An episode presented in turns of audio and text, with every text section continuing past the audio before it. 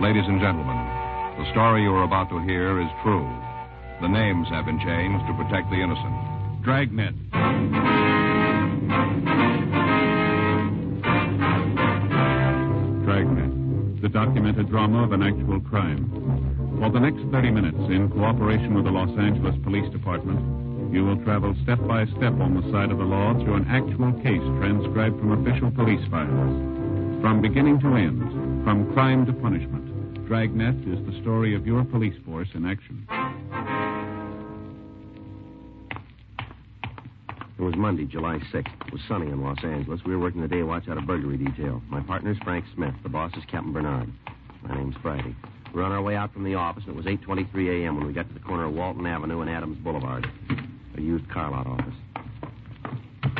I'm sorry, gentlemen, but you can't come in here. We're police officers. Oh, well, Frank Smith? That's right. My partner, Sergeant Friday. How do you do? My name's Binion, John Binion. How are you? I thought the door was locked. Didn't want anyone to come in until you fellas got here. Are you the owner? Yeah, Did you put in the call? that's right. When I found out I'd been robbed. You want to tell us what happened? I sure do. Only one trouble. What's that, sir? Not much I can tell you. Opened the door this morning, same as usual, came in, hung up my hat, and sat down at the desk. Yeah. Wouldn't have noticed anything was wrong, but I promised my wife I'd type her jingle first thing when I got here. What's that? A jingle. Wife works all the contests and papers, magazines, you know. Oh, yeah. She writes them in longhand, then I have to type them. Uh-huh. That takes up my time, but it makes her happy and keeps peace in the family. Yeah, do you want to go on? I sat down at the desk, opened the door on this side. See? Yeah. Reached in to pull the typewriter up into position. No typewriter. It was gone, huh? Yeah. Knew something was wrong. I'd used it yesterday just before I locked up the place. I see. I looked around to see if anything else was missing. The adding machine and my desk fountain pen are gone, too. Now, how about the outside? Are there any cars missing? Yeah. One. A 1953 Dodge. I was saving the real bad news to last. All right, we'll need a description, the color, the model, the engine number. Mm-hmm. Knew you'd want it. Got it all right here on this card. Here you are. Okay. Better call this in, huh? Yeah. Uh, late in print from the lab, too. Right. You can use either phone. Thank you. Can you give us the serial numbers on the typewriter and the adding machine? Have to talk to Mabel first. She has them filed someplace. That's your secretary? Yeah. This is her day off. Well, now, as far as you know, then, you've told us about everything that was taken. Yeah? Were these windows locked when you came in? Yeah. And never open them. Don't have to. Place is air conditioned. Uh-huh. You say the front door was locked, huh? Yeah. Extra key is gone from the board, though. Fellas will be right out All right. What were you saying about those keys? Want to step over here? I'll show you. Now, these are the keys for the cars on the lots, all labeled. Here's where the keys for the Dodge were. Mm-hmm. Now, this hook had the extra key for the front door. Binion, how many keys are there for the office? Three. I have one. Mabel has one. The other one was on the board. How long has she worked for you? Mabel? That's right. About eight years. If you think she had anything to do with this, forget it. I'd as soon accuse my own I wife. can understand that, Binion, but we'll have to talk to her. All right. I'll call Mabel and have her come down. We'd appreciate that. I know she didn't have anything to do with this. I'll give you odds on that. Anyway, I've read in the papers recently where there have been other burglaries like this. Yeah. My money says it's somebody with experience. Maybe. You must have some idea who's doing it. Well, we're working on it. In other words, you don't have much to go on. Not a lot. Doesn't sound too good for me. I mean, my chances of getting my property back. We'll do what we can, sir. I know, but if you don't have any leads, if they don't make any mistakes, there's much you can do, is there? Seems to me the thieves always have the edge. Yeah, it begins that way. Hmm? They always start before we do.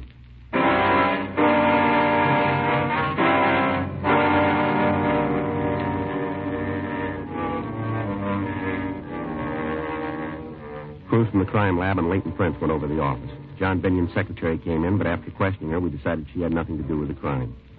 She went through her desk and told us that a check made out to her employer was missing. Binion called his bank, and they promised to notify him if the check was cashed and returned to them. We got the serial numbers on the adding machine and the typewriter, and we notified pawn shop detail. Bulletins were also sent to second-hand stores. The latest burglary was similar to others that we've been investigating. The thief's M.O. was no different than we had on file, and to date, we have been unable to make any recoveries. We talked to informants, but they could give us no leads to the identity of the burglar. The report from the crime lab was the same as on all the other thefts. Entry had been made through the door. The lock had not been forced, indicating either the use of a key or some instrument to pick the lock. Leighton Prince failed to find any usable fingerprint. Tuesday, July 14th, 10.31 a.m. Yeah, I got it. Burglary Friday. Yeah. Mm-hmm. With your name? You have it now? All right, we'll be right out.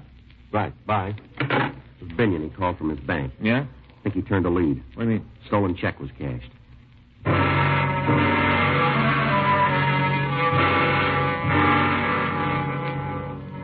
When we got to John Binion's office, he showed us the check. We compared the endorsement with his signature, and it proved to be a good forgery. The check had been cashed by a Sylvia Carnes. Frank and I drove to the address. It was a small bookstore at the corner of Citrus Avenue and Hollywood Boulevard. Miss Carnes was shown the check, and we asked if she remembered who'd given it to her. Let me think now. John Binney. Not too good on people's names. Let me check the sales slips for that day. I should have a record of what he bought. Excuse me. Yes, ma'am. I forget names, but when I look at the books they buy, most of the time I can remember the person. Oh, Mm-hmm. Yeah, here they are. You always write the name on cash sales? Yes, it's a good way to build a mailing list. Mm-hmm. Here it is. John Binion on the 8th. Let's see. Mm-hmm. Now, can you remember anything about the man? I might. May I have the slip, Mr. Friday? Here you are. Hmm. From Blackboard to Back Bay. Oh, yes. This is by a country school teacher. Gave up the Little Red Schoolhouse to become a private tutor. Tells about some of his problems and how he dealt with them. It's quite amusing. Yes, ma'am. But does it remind you of anything about the man? No. Oh. Well, let's see what else he bought. Locks down through the ages. I never read that one. I guess it's about locks. Mm-hmm. Mm-hmm. Well, I'm beginning to remember. Yes, ma'am. He said locks were a hobby with him. Does that mean anything to you? Yeah, it might, but can you tell us anything about the man's looks? Well, now let's see. I guess he was about your size. Me, ma'am? No, he wasn't quite as. Well, he looked more like Mr. Friday. Yeah. How about his coloring? Had dark hair. Straight. Mm-hmm. Did he have any marks on his face that we might use to identify him? Not that I recall. Could you tell us anything about how he was dressed? I'm afraid not. Other book was The Window Without Curtains. Mm-hmm. Now, that reminds me of something. What's that? His voice Yeah. seemed almost too precise, too perfect. Did you notice any accent? No? Was there anything else you can tell us about his looks? Mm, no.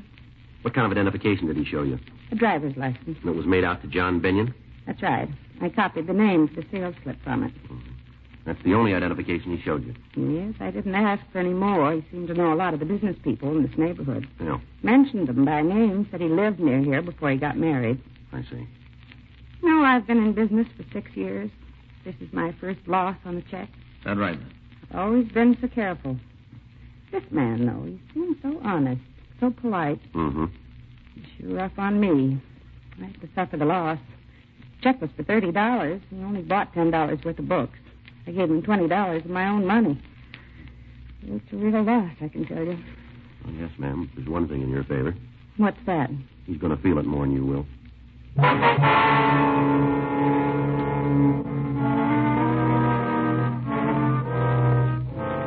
From what Sylvia Carnes told us, we knew that our suspect was also a forgery artist, or he had connections that could furnish him with suitable identification. Assuming the suspect might still live in the neighborhood, we spent the rest of the day questioning people in the area. We failed to come up with any leads. The next day, we started to canvass again.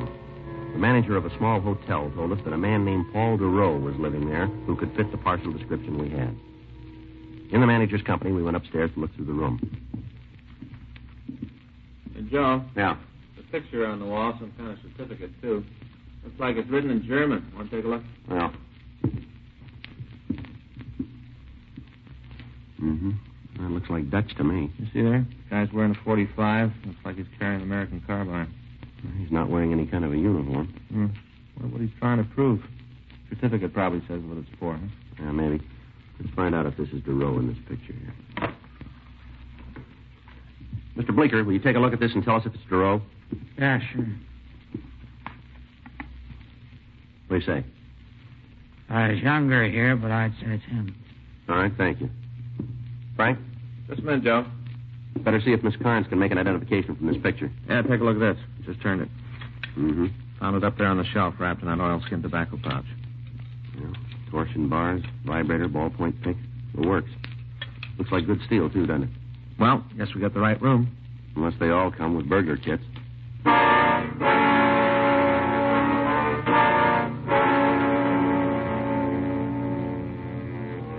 Frank and I continued to search the room.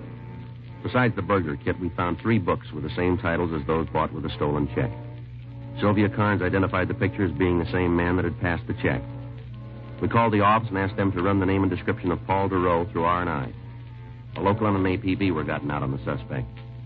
Frank and I went back to the hotel and decided because of the physical setup of the lobby, it would be better to wait in the suspect's room.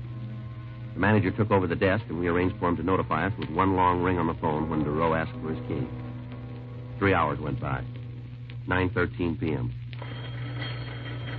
That's it. Yeah. All right, hold it right there. Oh, Get the light, Frank. Yeah. who are you? Police officers, what are you doing here? You're police, eh? That's right. Who are you? Paul sent me up here. Paul Duro? That's right. Where's he now? Why do you want to know? Come on, lady. Where is he? Waiting for me. Where? Outside in the car. Is he still waiting? I don't know. What do you mean? Well, he left me off at the door. There wasn't any place to park. All right, go ahead. He was going to drive around the block and pick me up. What kind of a car is he driving? Well, I'm not sure. You rode in it, didn't you? Yes, Well, don't you know what kind it is? I didn't pay any attention. Well, what do you mean? Well, he drives so many different kinds.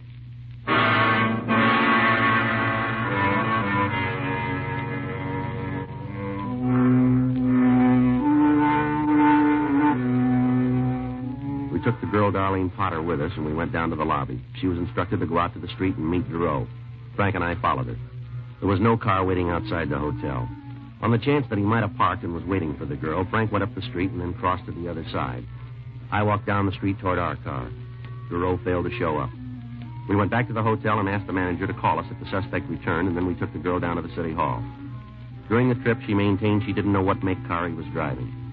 She said he told her that he was an automobile salesman and that he also worked as a private teacher. We ran her name through R&I, but we found no record.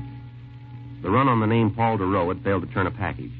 Leighton Prince was requested to go over to DeRoe's room, 10.02 p.m. We continued to interrogate Darlene Potter. How long have you known Duro? I told you before. Three months. Who did he say he worked for? He never said. Where do you teach? Private home. Can you give us their names? No, I can't tell you. You don't know? That's right. He, he just said he taught. Never said where. What did he teach? Language. What language? French, I think. You haven't told me what this is all about, but I'm sure there's a mistake. Paul wouldn't have to do anything wrong. Why do you say that? He's too intelligent. Well, it doesn't look that way right now, does it? Paul's a hero. What else do you know about him? What? His background. Where's he from? I'm not sure. I, I think he said something once about going to school in Paris. Is he an American citizen? I just assumed he was. He never said anything different. Uh huh. Can't you tell me what he's done? We'd like to talk to him about some burglaries and some car thefts. Paul wouldn't steal. Well, that may be so, ma'am. We've got good reason to think he did. Well, there's some mistake. It doesn't fit with the kind of person he is. How do you mean that? It might not make much sense to you. Well, give us a try. Paul was in the war. That's all? Yes, maybe you saw the picture and citation in his room. Yeah, we did. What about it? He fought with the Dutch underground forces. He told you that, did he? Yes, he only talked about it once or twice. I think he was in that group. I, I don't remember the name, but they went in and organized the resistance forces before the invasion. Uh-huh. You're pretty sure Paul is the man you want? Looks that way, yes, ma'am. Hard to believe. But there's a reason for it. I guess he took a lot of chances during the war. Must have changed him. He hasn't changed.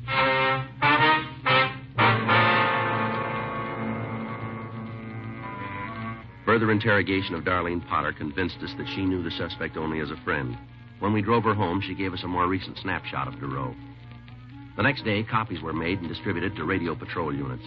Frank and I went back to the hotel to make another check of the room to try and find something that might lead us to any of his friends or associates. We found a list of names and addresses under a desk blotter. The first four people that we talked to all told us the same thing. They said that the man known as Paul Duro was a private tutor for their children. The only address that any of them had for him was the hotel. At two of the homes, we were told he came to teach on Wednesdays. One party said he came on Saturdays, and the other one said he came on Tuesdays. 4.03 p.m. We identified ourselves and were admitted to a home on Chatham Drive by a Mrs. Grace Findlay. Won't you gentlemen be seated? Thank, you. very much. What was it you wanted to see me about? Well, Miss Findlay, we'd like you to look at this picture and tell us if you recognize this man. There you are. Certainly. Why, yes, that's Paul DeRoe. Wonder if you'd mind telling us what you know about him. Well, I'm not sure I understand just what you mean. Well, is he a friend of the family? Yes, in a way. He's the children's French teacher. Uh-huh. He's not in trouble with the police, is he? We'd like to talk to him. I hope it isn't serious. Well, it might be, Miss Finley. serious enough to have him put in jail? Might be. Oh, I'm sorry to hear that. He's been so wonderful with the children. Mhm. He's the third teacher we've had. Somehow they never liked the others, but they're just crazy about Paul. You're certain he's done something wrong? We'd like to find him and get his side of the story. Now, do you have a home address for him? Mm, Yes. Does he know you're looking for him? We wouldn't know that, ma'am. It's strange. How's that?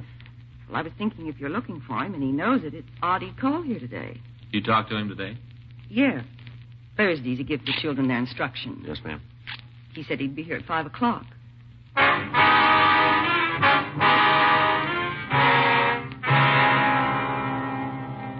With Mrs. Findley's permission, Frank drove our car into the garage, and then we waited for Duro to arrive. While we were waiting, Mrs. Findley told us that when Duro had applied for the job, he'd showed her several letters of recommendation from families in the East. Because of his intelligence and her children's instant liking for him, she hadn't made a check on his background. She went on to say that she had noticed him driving several different makes of cars, but she couldn't give us a description of oh any of them. 5.06 p.m., the front doorbell rang. That must be him. I hope there's no trouble. All right, you wait here, Miss Findley. All right. Don't worry about it.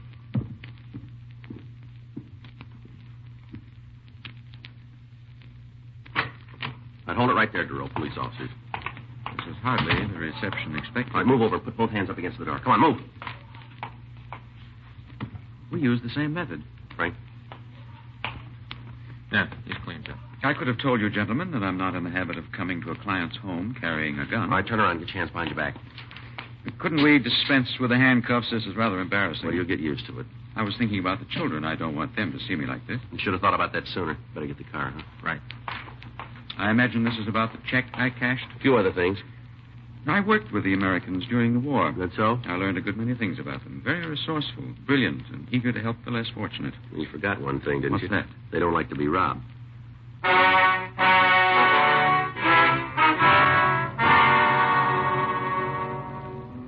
We contacted the office and had them send another team out to pick up the car Duro had driven and take it down to the police garage. On the way down to the city hall, the suspect told us he'd been in this country about six months. He refused to talk about anything except what a great country he thought America was. Frank went to check with DMV on the suspect's car, and I took Duro to the interrogation room. It's wonderful. It's the only place in the world to live. Yeah, well, all right, Duro. We got the idea you're sold on this country. Now let's get on to cases and talk about the reason we're here. How about it? It might as well be now as later. All right, fine. You want to start by telling us what you did with the stuff? I spent the money. The books are in my room. What about the other things you stole? No, there must be some mistake. I didn't steal anything. Well, you cashed a forged check, didn't you? Yes, I admit that. And the check was stolen. It's possible, but I didn't take it. You expect us to buy that, Duro? That's entirely up to you. Where'd you get it? If I said I found it, could you prove otherwise? That won't be necessary. We can nail you on a forgery rap right now. That's what I had in mind. I have no desire to be connected with anything else. Well, Oh, you seem pretty anxious to pick up that tab. Well, it's only right. I took a chance and lost. I'm willing to settle for my mistake. Yeah, well, that's real big of you, but I got a hunch we'll be able to tag you with more than a 470. Sure, let me see a minute. Yeah. What do you got? Well, I'm not sure now we got the right guy in the car theft. What? I checked with DMV. The car Duro was driving is registered to a Seward car company. I called them. Yeah. They tell me he works for him.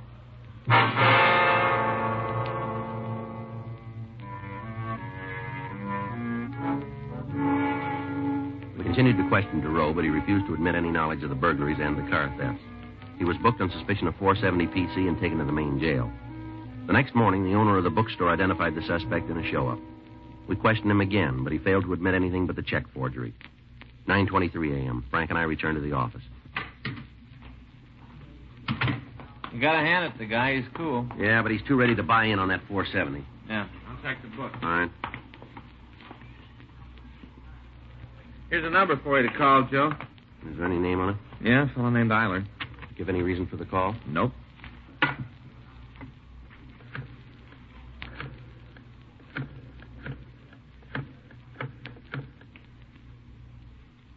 Hello, I'd like to speak to Mr. Eiler, please. This is Sergeant Friday, Police Department. That's right. I see. All right, sir, we'll be right out. You want to give me that address? 347. Right, thank you. Fellow runs a garage, saw the spread on our suspect in the morning paper. Yeah. He says from the description they gave, Duro was in his garage. Uh huh. Brought a car in to be painted.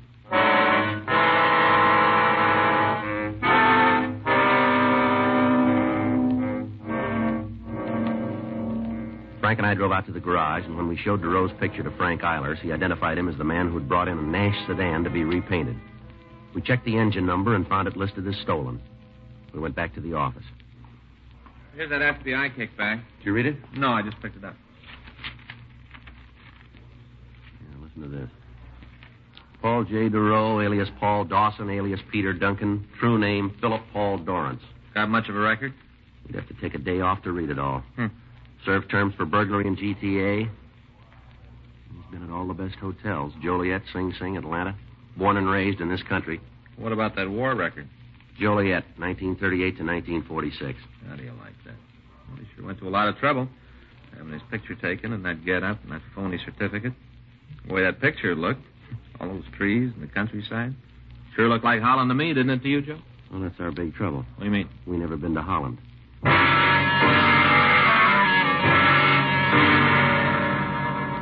We went back to the main jail and had the suspect brought to the interview room. He still denied any connection with the burglaries and the car thefts. 12:16 p.m.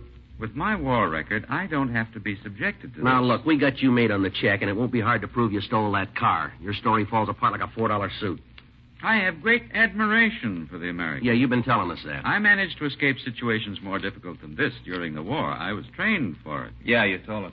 Of course, there was some difference then. We were all on the same side and fighting for the same things. You know you're doing a lot of talking, but you're not saying anything. I'll tell you what you want to know. You do that. Yes, Well, all right, go ahead. I will. But first, I'd like to tell you about the shoes. About what? Shoes. What about him?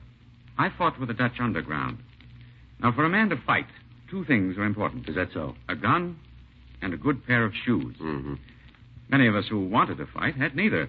One of your OSS men contacted us and said we would get them. And one night a plane came over and dropped containers by parachute. Yeah. The man kept his promise. We got guns, the fine carbines, and we got shoes. When daylight came, I looked at mine very closely. They had stamped on them, made in America. Yeah, And that's when I made up my mind. you did. Yes, I decided that someday I would come to the United States. Mm-hmm. I knew if I wasn't killed, I'd come here. Yeah, it's a wonderful story, isn't it?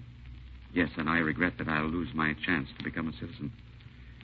They may even deport me for this. No farther than the nearest jail. Now, please don't make light of my predicament. I admit I made this one. oh, come mistake. on, look, settle down, will you? I can buy a better story than yours in any magazine.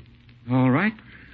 I didn't want to do this, but I insist that you call the Dutch consul. They never heard of you. Well, there must be a mix-up of some sort. Somebody must know me. Yeah, sure, every prison warden in the United States. You've got a record that'll reach from here to Holland, but that's the closest you ever been. Your real name's Philip Dorrance. The only war you ever fought was in the prison library over the daily papers. You've been in and out of every joint in the country. Now there's more. Do you want the rest of it? No, I guess that's enough, isn't it? I might as well admit it. I'm a burglar and a car thief. You left one out. What? You're a liar.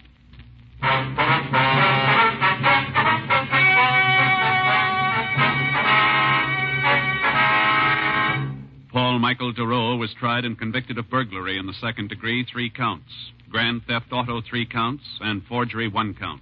He received sentence as prescribed by law. Burglary in the second degree is punishable by imprisonment in the state penitentiary for a period of not less than one or more than 15 years. Grand theft auto is punishable by imprisonment for not more than 10 years. Forgery is punishable by imprisonment in the state penitentiary for a period of not less than one or more than 14 years. Dragnet. The story of your police force in action is a presentation of the United States Armed Forces Radio Service.